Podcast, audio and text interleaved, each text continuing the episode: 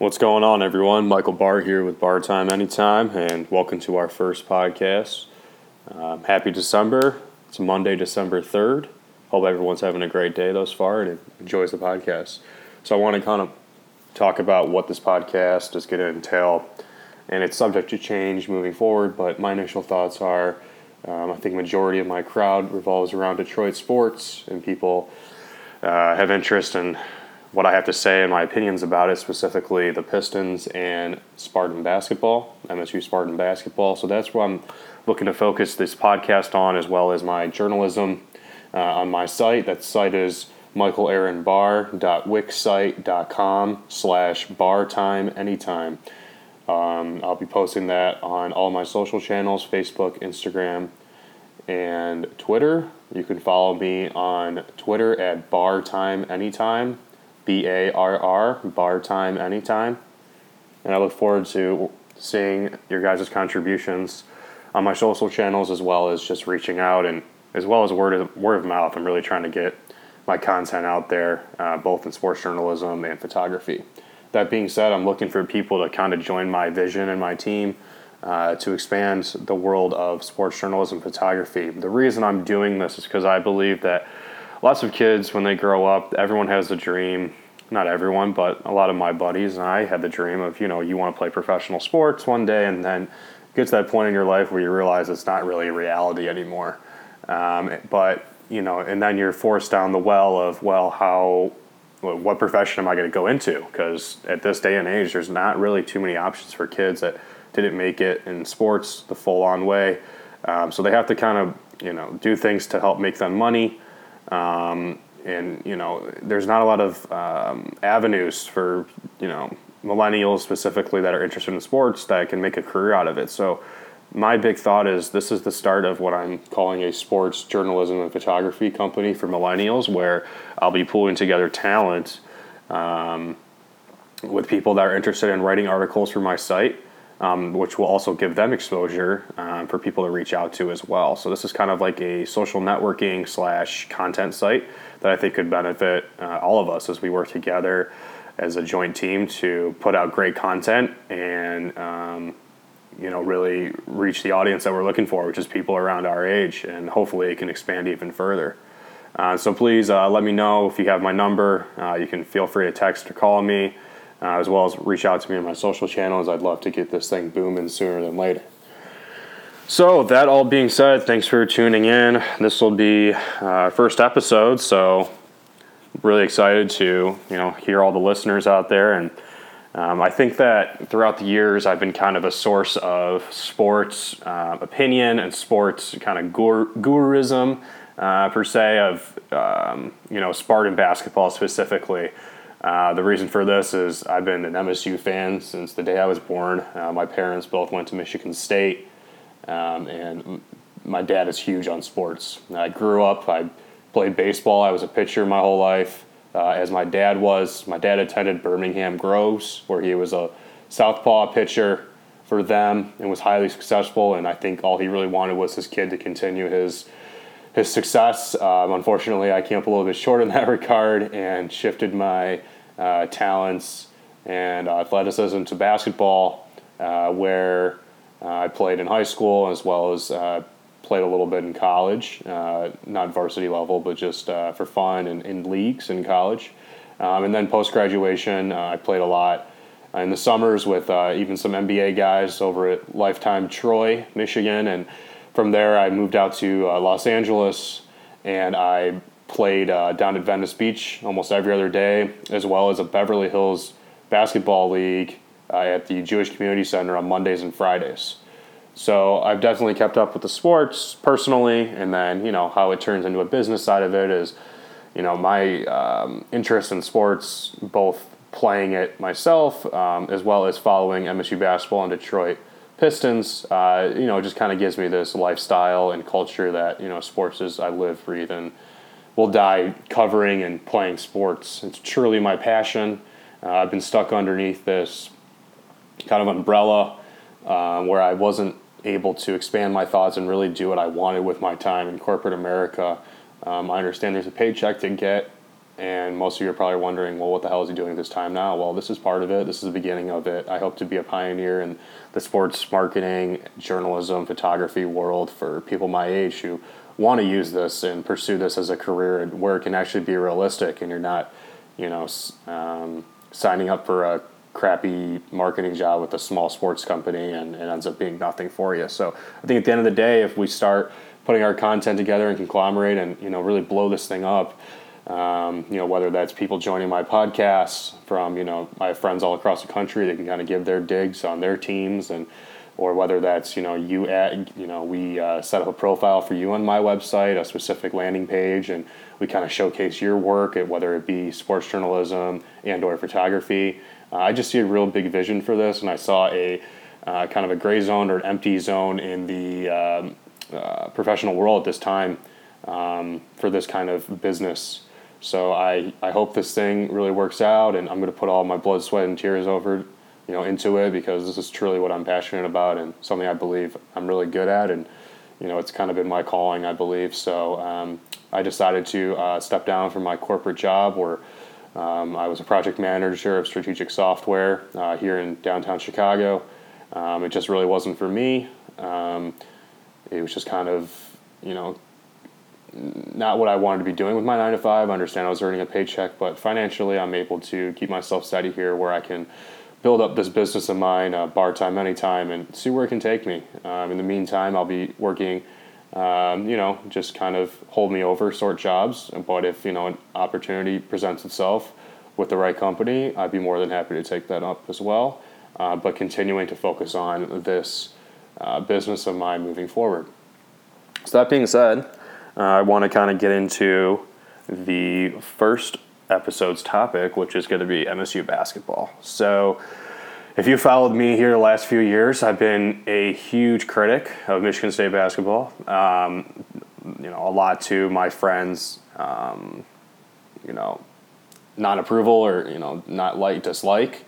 Um, but seeing as though I've been following this MSU basketball team since I, you know, I fell asleep on my my dad's friend's couch for the 2000 national title game and uh, where we beat the Florida Gators.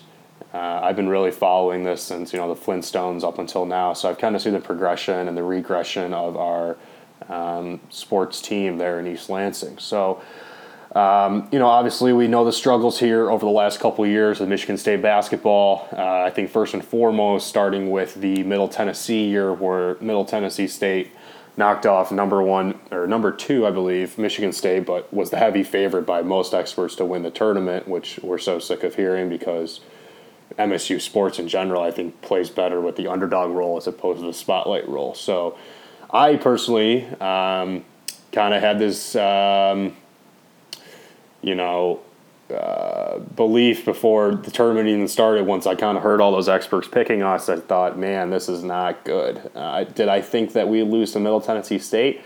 Not exactly, but I'm not entirely surprised. Uh, believe it or not, um, it's just you know when MSU's put under this spotlight, um, I think they you know they don't perform as great greatly as they do when you know, they're maybe a five or a six seed and they have a little bit more of a chip on their shoulder. I think that kind of uh, pays tribute to the culture and organization in East Lansing across all sports and just the student body in general. There's a, and you know just Michigan as a state in general. There's always this kind of blue collar grind, and I think um, Michigan State performs better under those circumstances. So, um, what I was I surprised? Yes, that we lost. Was I completely surprised? No, not really. Um, and I think you know it kind of started with coaching. Um, and that's kind of been my biggest uh, criticism of the program here over the last, um, you know, even five years, dating back to when I was a sophomore in college, when Michigan State's starting lineup consisted of Keith Appling, Gary Harris, Denzel Valentine, Branden Dawson, and Adreian Payne. And to my to my um, to my knowledge, that team got knocked out in the Sweet 16 that year. I mean, absolutely no excuse to that kind of lineup. That that team should be knocked out in the Sweet 16. Um, it's just kind of been a buildup here of um, you know underperforming by Tom Izzo and company. Um, I don't think you can really blame recruits on that. I mean, I understand you got Duke down there in Durham, North Carolina, who's just getting the best recruits every single year, but they're not exactly winning at all every year too. So I think Izzo's you know uh, kind of theme to his coaching is I'll take uh, you know three four star guys and make a team out of it, and we hope to get the best results, and you know a five star sprinkled in there every here and there, and you know last year we saw we had a couple guys who were you know we had Miles Bridges who came back who was sensational his freshman year, and we'll get a little, little bit more into that uh, where I saw the differences in year two his sophomore year. And you know, we had Jaren Jackson Jr., who you know, third overall pick in the lottery, and putting up, I think it was 36 points the other night, a double overtime win in in Brooklyn, um, where it was the most points scored by a rookie all year, and he's looking super impressive. And I think that's because his coaches have enabled him to open up his skill set and really utilize it. Um, while meanwhile he's sitting on the bench for Syracuse, and we were losing the game uh, where he could have been completely utilized at the top of the post for both his shooting and playmaking and driving and finishing abilities. Um, and that's kind of the overall theme I'm seeing here. It's just poor coaching, um, poor coaching by Tom Izzo. Um, the talent's there. I just don't think it's being utilized correctly, and I think there's a stubbornness to it. Um, I spent. I was so frustrated last year by the way that MSU was playing um, that I went back and watched the 2000 National Championship game from start to finish on YouTube. And I encourage all of you to do the same. And you can see how great MSU basketball was. And it started with coaching. Those guys were all fantastic players, but he his offensive half court sets are it's night and day what it used to be then compared to now. Uh, it's just unbelievable what I was seeing in that in that game compared to what I'm seeing now in terms of execution, just flow of the offense, players knowing where to be, when to be, and how to be, and what to do with the ball when they get it, or how to play off the ball, and just how to find themselves, you know, easy opportunities to score. Not everything is such a grind and a struggle. And I encourage all of you to go back and watch that game, and you can get a little bit more perspective on where I'm coming from um, with my opinion about Michigan State basketball here lately. And you know, dating back to last year, I'd say the biggest struggle was the uh, the use of our lineups. Um, you saw sophomore year Miles Bridges become a lot more, um, I'd say, lackadaisical and almost lazy on the offensive uh, end of the ball. I understand that knowing how the power forward position has evolved over the years here in the NBA, how players need to uh, at the four position in the NBA need to be able to shoot now. And, you know, Miles Bridges had a pretty decent jumper. You know, it was there for him. He could utilize it. But I think the best players um, in that position, at the power four position, the stretch four nowadays in the NBA, I think they're best utilized, for example, like a Blake Griffin, where he knows his strengths are down low, mid range, getting boards, really bullying the opponent, using his size and strength, athleticism to his advantage and then, well, that sucks in the defense down low, and then he starts expanding the half court set and starts shooting those threes um, to help out his down low game, as opposed to shooting the threes, uh, or as opposed to uh, the other way around, which would be shooting threes and then working your way down. I think Blake does a nice job of working his way down and then expanding out to keep the defense honest. And that's the biggest thing I saw with Miles Bridges last year was, for whatever reason, Izzo had him at small forward, which in Michigan State's offensive set, which is three high and one on the uh, the uh, free throw line, and the other guy in the block, the four and the five. You have the three, you have the point guard, the shooting guard, and the small forward pretty much branched out on the top of the perimeter. So that kind of gave Bridges uh, less opportune, easy scoring chances to get going, and he kind of relied on the three ball much more than a lot of us would have liked to see, given his athleticism, strength, and ability to finish at the rim which we saw his freshman year, which just blew, you know, the whole sports world really, you know, it, it just blew him away.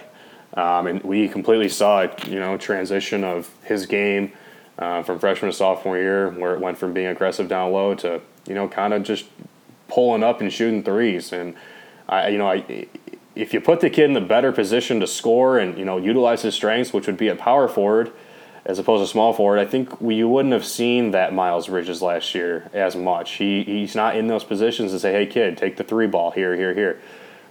It would have been him at the four. If I was coaching the team, it would have been Bridges at the four and Jackson at the five. I think that was the lineup that most Michigan State fans were looking for all year, and I think we got it a few times, and we succeeded heavily. I mean, you get Bridges around the rim, rebounding and tip dunks and all that, as opposed to being on the perimeter I mean, you're really underutilizing his talent, having him 20 feet away from the basket as opposed to right there or mid range. So very frustrating year last year for Michigan State basketball, and you know it even expands to Jaren Jackson Jr. You know he was a little bit playing out of his shoes, or you know not not uh, you know playing to his size exactly, a little bit soft down there. So his development is nice to see here in the NBA. I'm not surprised at all. He's like the perfect body, perfect structure uh, player nowadays. I compare him to Amar'e Stoudemire in his prime on the Suns. You know, he's got a nice mid range, can expand and shoot the three. You know, plays nice defense, blocks, athletic. Uh, so my comparison is uh, Amar'e Stoudemire in that regard. So anyway, moving forward onto this year, you know, what am I seeing out of this team this year compared to last? Well, the problem is, is that I'm seeing a lot of the same issues. Um, as uh, Louisville's coach, you know, noted in post game, is that Michigan State's Achilles heel over the years has been turnovers, and it still is. I don't know how this is still a problem. Uh, it's really ridiculous, honestly. Ever since I was a kid, Michigan State's, you know, Kalin Lucas days, Keith Appling days, the biggest problem was they wanted to run faster than they could. And the problem is right now in Michigan State basketball is we don't have enough guys on the perimeter um, or just really period that can take the ball and create a great shot for themselves. So when you're trying to push the ball heavy down the floor, I get you're trying to create easy opportunities, but once it gets passed to the um, you know the wing player to push up the floor, his ability to make a play we're not seeing it too much. You know, you got McQuaid out there who's, for the most part, if he doesn't have a wide open three, he's to dribble a couple times and pass back to Winston. You got Langford who mentally he's all over the place. You know, some games he'll drop 29, other games he'll drop, you know, 4 in the first half. So it's he's his inconsistency is is a big factor here in Michigan State's success moving forward throughout the year. Um, I highlighted him preseason as being the X factor and needing to be the guy that's the go-to scorer because, like I said, right now in Michigan State, we don't have anyone who can just go out there and get their own basket. Sure, Winston's great shooting and uh, attacking the rim, and he can do that. Um, you know, nice pick and roll player, very patient.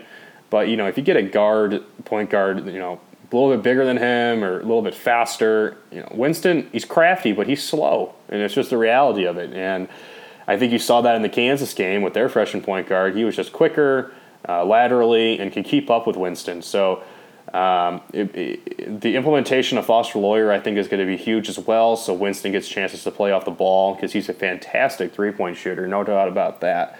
Um, but really, the only playmaker that Michigan State honestly has. I mean, Langford, he'll come off a curl and shoot a contested jumper. I can't tell you the last time I saw him come off a curl and he was wide open. Not sure what's up with that. The down screen maybe isn't firm enough. I'm not sure. Uh, but it just seems like Michigan State's never getting a nice, clean, open look in the half court unless it's a you know offensive rebound kick out for three. Um, to one person who I'm actually not surprised, and another person I highlighted preseason as being extremely important to this team's success is uh, Kyle Ahrens. Kyle Ahrens is extremely athletic, can guard multiple positions. You could argue he can play one through four if needed. Um, he his shooting, um, his relentless, relent, excuse me, relentlessness. Um, he, you know his um, strength and just drive, and he's not just a shooter. He'll, he'll drive and get to the basket, get, get some and ones. Fantastic defensive player. He's really come up huge here for Michigan State. And if it wasn't for him, I'm not sure where this team would be mentally right now, let alone record wise. Uh, he's kept us in a few games at least. So kudos to Matt or uh, Kyle Ahrens. Um, kind of what I believe is you know Matt McQuaid squared, but in my opinion, a little bit better than Matt McQuaid. Um, so that's nice to see. Um, you know, going back to some of the comparisons this year to last year, what I'm seeing, you know, one was the turnovers that still hasn't been fixed. That's not even dating back to last year. That's dating back, and long as I have known Michigan State basketball and able to do analysis on it, which is 10 plus years. Um, so that's obviously the problem. The other problem being in half court sets, not having the playmakers to make their own shots or even just getting open in general. I think that's a big problem. And then I think the third problem that I'm seeing is that MSU is forcing uh, the ball down to Nick Ward as opposed to just letting the offense flow. And this isn't a knock to Nick Ward. I think he's a pretty good player. I think maybe he, he thinks he's a little bit better than he is. Um, you know, going to the NBA, you know, declaring for the NBA draft last year in terms of not hiring an agent, just seeing where he sat. I thought that was a little premature. I think the kid's a good player. Uh, he definitely needs to work on his legs. Uh, he has no bounce. Um, he has no you know, turn around and spring up and dunk. I mean, his his lower body needs a lot of work uh, when it comes to keeping up with big men that are going to be bigger than him, like you saw in the Kansas game, first game of the year, Azubuike. I mean, Ward looked like a child out there compared to that. Like he's falling all over the place. He's traveling. He's forcing shots. You know, really just forcing the issue. And it seems like he almost has his own personal agenda or objective, and that's for him to get his stats up so he can be, you know, he can prove that he's supposed to be in the NBA. Well, you know, newsflash for you, Ward. When when you're, when you're forcing the issue like you are, it looks worse than if you were just play within yourself, play within the offense. You know, the ball should be played through Cassius Winston and Josh Langford, and everyone else should fill in after that. You know, and I think Michigan State has to do a better job of passing it down to Ward, him expecting that double team, and he has got better at passing out of the double team this year, but it's not an effective pass. It's a pass to get him out of trouble. It's not a pass where we pass it down to Ward. We're expecting the double team you have guys on the perimeter who are kind of doing maybe a weave to get themselves separated from their defenders so that when Ward does kick out, he has someone who has a you know opportunity at a good looking shot or can make maybe make one more pass and that extra pass leads to an open shot. What you're seeing now is he's getting doubled, he's passing out, and then Michigan State is playing patty cake on the perimeter. Um, and you know, no one really knows what to do once the double team is passed out of. So I think Michigan State's got to stop focusing on Ward um, as being their offensive option. I think it has to be through good guard play, as you see in the NCAA tournaments. Best guard play wins. You had UConn when I was in college, and they won the national title versus Kentucky. I think they were an eight seed, and they had Shabazz Napier and Boatright. Both guys, phenomenal guards. I think your guards will take you as far as the championship when it comes to NCAA basketball. And but you you know you want that consistent down um, you know, down low game, you know, for easy buckets and such. I just don't think you should be forcing the issue and really driving your offense through that. I think that comes as the game progresses, where you start hitting those jump shots. You know, you can start feeding down low, and then you have Ward who's, you know, playing the in and out game. It'd be nice to see him get doubled and then pass out to Langford, and Langford hits a three, or makes the extra pass to Winston, who shoots a three, or makes the extra pass to Ahrens, who hits the three in the corner, or McQuaid. So I think Michigan State offensively, it's been a struggle here for the last few years. I think it comes down to the coach's execution and what he expects out of his offensive sets. I think they're absolutely garbage. Uh, there's not enough spacing on the floor. Players don't know what to do with the ball when they get it. And I think primarily, I think there needs to be a lineup change. I think that uh, Xavier Tillman is completely underutilized in this offense. Uh, he kind of reminds me of a Draymond Green 2.0, but you know when you only he just he's just not playing enough. I know he played a lot in that Louisville game. But you got to get in an ebb and flow. Uh, big man coming off the bench. I think personally, I think that Xavier Tillman is a better basketball player than Nick Ward. I understand Nick Ward has size. He's got the baby hook, but it seems to only be successful versus guys who are smaller than him um, and just not as not as good. I mean, and you would expect that if you're better than their guy, you're better than him. But what makes a good college basketball player separated from a superior you know, excellent NCAA basketball player who makes his way onto the pros and sees himself in the pros be successful is you have to be able to play up to your competition. And so far, what I've seen out of Nick Ward in his career is that he can't play up to the competition. He stays where he's at and he gets dominated. Um, so I don't mean to bash on the guy, you know, more than I already have. I just think that if he just lets the game come to him a little bit more naturally, I think it would benefit him in the long run. Um, and I think it would benefit this team overall. Uh, so I hope to see an adjustment by Izzo uh, when it comes to offensive sets. Moving on, uh, Matt McQuaid was out last game, second straight game um, when we played Louisville in our overtime loss to them. Really tough loss. That Michigan State, you know, we were down pretty much the whole game, but when it came crunch time, uh, I figured the boys would pull it out. Unfortunately, uh, Foster Loyer and Kenny Goins missed clutch free throws that probably could have, should have won us the game. So that was disappointing to lose the game on free throws like that. I understand the game's a full 40 minutes, so it doesn't come down to one play, but sometimes it does. And sometimes it's just how the, you know, the chips unfold and, you know, the cards unfold, excuse me, and you got to make your free throw shots, and that's why you work on it. So that was extremely disappointing. Uh, not having McQuaid there, I saw a lot of columnists uh, write about, you know, it shows the importance of McQuaid, and it does. I'm not down writing that. It completely does. I, I think that in a game like that, you know, he'd be nice to have out there. I don't think he's putting up one of those 10, 13 point games. You know, maybe he makes a couple shots, you know, is able to handle the ball offensively. But it's, I don't think, I think Loyer did a pretty damn good job out there. I mean, he looks comfortable dribbling the ball.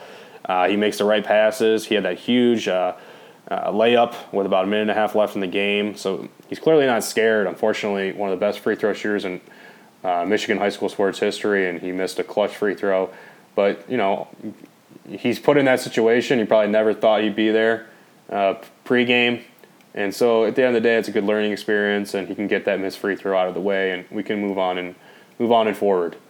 Um, going back to the Louisville game again, I saw in the first half, you know, Michigan State. It takes a while for them to get into their flow. Again, I think that comes down to coaching and you know calling the right half court offensive sets so everyone gets into a nice flow. I'm seeing a lack of that in the first 10 minutes of every game so far this season, quite honestly. Uh, with the exception of the Kansas game, I thought they looked spectacular the first three minutes and then just absolutely laid an egg the rest of the game practically. Um, so I saw a lot of us forcing the issue in the Louisville game. I, I can't even tell you how many charges they took on us. Um, and it just seemed to be that when one guy drives a lane, we don't have the shooters on the outside that are getting themselves open so that that guy who's driving can kick it out to an open shooter. It seems like guys are just kind of standing around – um, so I think there needs to be a higher basketball IQ on this team or a direction given by coaching of, you know, when you see your guys, you know, Ward slip over to the low block, Tillman come to the high post, Ahrens inch up from the corner, you know, five steps to the extended elbow, so it's a nice easy pass from one block from the other side of the block out to you, or you know, Winston and Langford maybe weave. I think there just needs to be more focus on what we're exactly doing in a half court set, and I think a lot of people would agree with me on that. Uh, another thing that I wouldn't mind seeing, and I think I can't remember which game it was, a few games ago, maybe it was a Rutgers game. Um, we had Langford out there at point guard. Now, when Winston's in at point guard or Loyer, and you got Langford playing his normal shooting guard position, you don't see him dribbling much. The guy comes off a screen, maybe pump fakes, takes a couple dribbles. If it's not there, he passes out. But I noticed in that um, it might have even been the Louisville game. He uh, he was dribble, he was playing point guard there for a few minutes. He came, you know, brought the ball up. You know, he he's a scoring factor. So he's got he's keeping the defense honest, bringing that ball up right away. Not that Winston doesn't. It's just you know it's a little bit different look when you got Langford running the show. And I thought he looked good doing it, and I think that it would you know help the offense out tremendously if he could take on more of that role moving forward. You know maybe you do what you're seeing in Detroit with the Pistons with Dwane Casey. He runs kind of a three, you know, three guard offense where currently he's got you know Ish Smith running point, Reggie at shooting guard, and maybe Langston Galloway at small forward. And I think the, I think the Spartans can utilize that same tactic because I think our guards are pretty good. You got Win, you can you know run Loyer at point guard, which will help allow free up shots for Winston, help Winston play off the ball because he's the smartest player on our team and he knows what to do without the ball. Uh, you know, free him up, put him at shooting guard, and then you know put Josh at Josh Langford a small forward who can guard you know the two or the three, so it doesn't really hurt you there. Uh, I'd like to see that a little bit more. I think you know it'd be better offensively in terms of having more guys who can dribble and make plays with the ball. Um, I think it would, I think it would tremendously benefit the team, and just in terms of pace and flow and just good passing and just the right players out there. I just see too much stagnant offense at the moment. So I'd like to see Michigan State go to the smaller lineup, the three guard approach, and then you know finish it off with uh, you know you can even go Ahrens at the four, Tillman, and then Ward. So I'd like to see them improve on that. Uh, that's going to be it for today's episode. Uh, tonight we got Michigan State versus Iowa at 6:30 Eastern time, and we got the Pistons and Oklahoma City Thunder as well. It's at 7 Eastern time.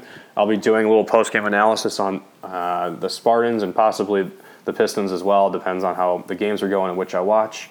Um, but I look forward to you guys tuning in next time. Um, and I guess my prediction for the game tonight: Michigan State and Iowa. Always a tough battle for Michigan State. Uh, Iowa seems to be one, that one team that's always kind of like Northwestern is to Michigan State football. Iowa is to Michigan State basketball. You know, Iowa's a good team. They've always been good um, for like at least the past ten years. Last year they had a little bit of a down year to a lot of people's surprise, but still still a good team. You can't walk into their gym or they can't walk into your gym and you think it's just going to be a cakewalk. I mean, that's a good Big Ten team right there, regardless of record. Uh, so predict, prediction, I, I, think Michigan State will pull this one out. I think they'll win by about six. Uh, I think they'll score in the mid to low 70s, win, win by about six. Um, and the Pistons tonight, I think the Pistons will also take the win. I think we're playing, we're just on a roll right now. Uh, Blake – Andre really figuring things out. Reggie's kind of coming into his own and accepting of his role more with Blake being the, the go to guy this year. And uh, Galloway and Johnson have just been unbelievable. So I think the Pistons and Spartans will both pull out wins tonight. I hope I'm right. Um, and going back to the Michigan State game, I think that you know the biggest success for the game tonight is can we get Ward going effectively and efficiently on offense where it's not forcing it, but using him in the right situations and you know smoothly, and then how will Josh Langford respond to his first half crap, you could call it, versus uh, Louisville and Rutgers, where he, he wasn't doing much. Uh, big second half player, but we need him to be scoring the ball consistently. We need about 22 points per game out of this guy. And I don't care if he has to take 22 shots to get it. He's our guy this year. And Winston is always going to be Mr. Consistent, but we need Langford to be our scorer. Uh, so I'm looking forward to you know Ward effectively, smoothly, uh, patiently being used on offense, and then how is Josh Langford going to be consistently used, and is he going to be consistently effective on the offensive end as well? Uh, one more thing is I think that the perimeter defense needs a lot of work on Michigan State. I think we played pretty well last last week um, in the Rutgers game. They were hitting some crazy shots uh, from the perimeter, and that seems to be a weird theme with Michigan State basketball is give up these crazy three point attempts. And at the end of the day, you just got to clamp down. You got to be on them. So I think our perimeter defense needs to improve. And I look forward to the game tonight. And I hope you guys enjoyed, you know, this first take on my first episode of BARRTimeAnyTime. Peace.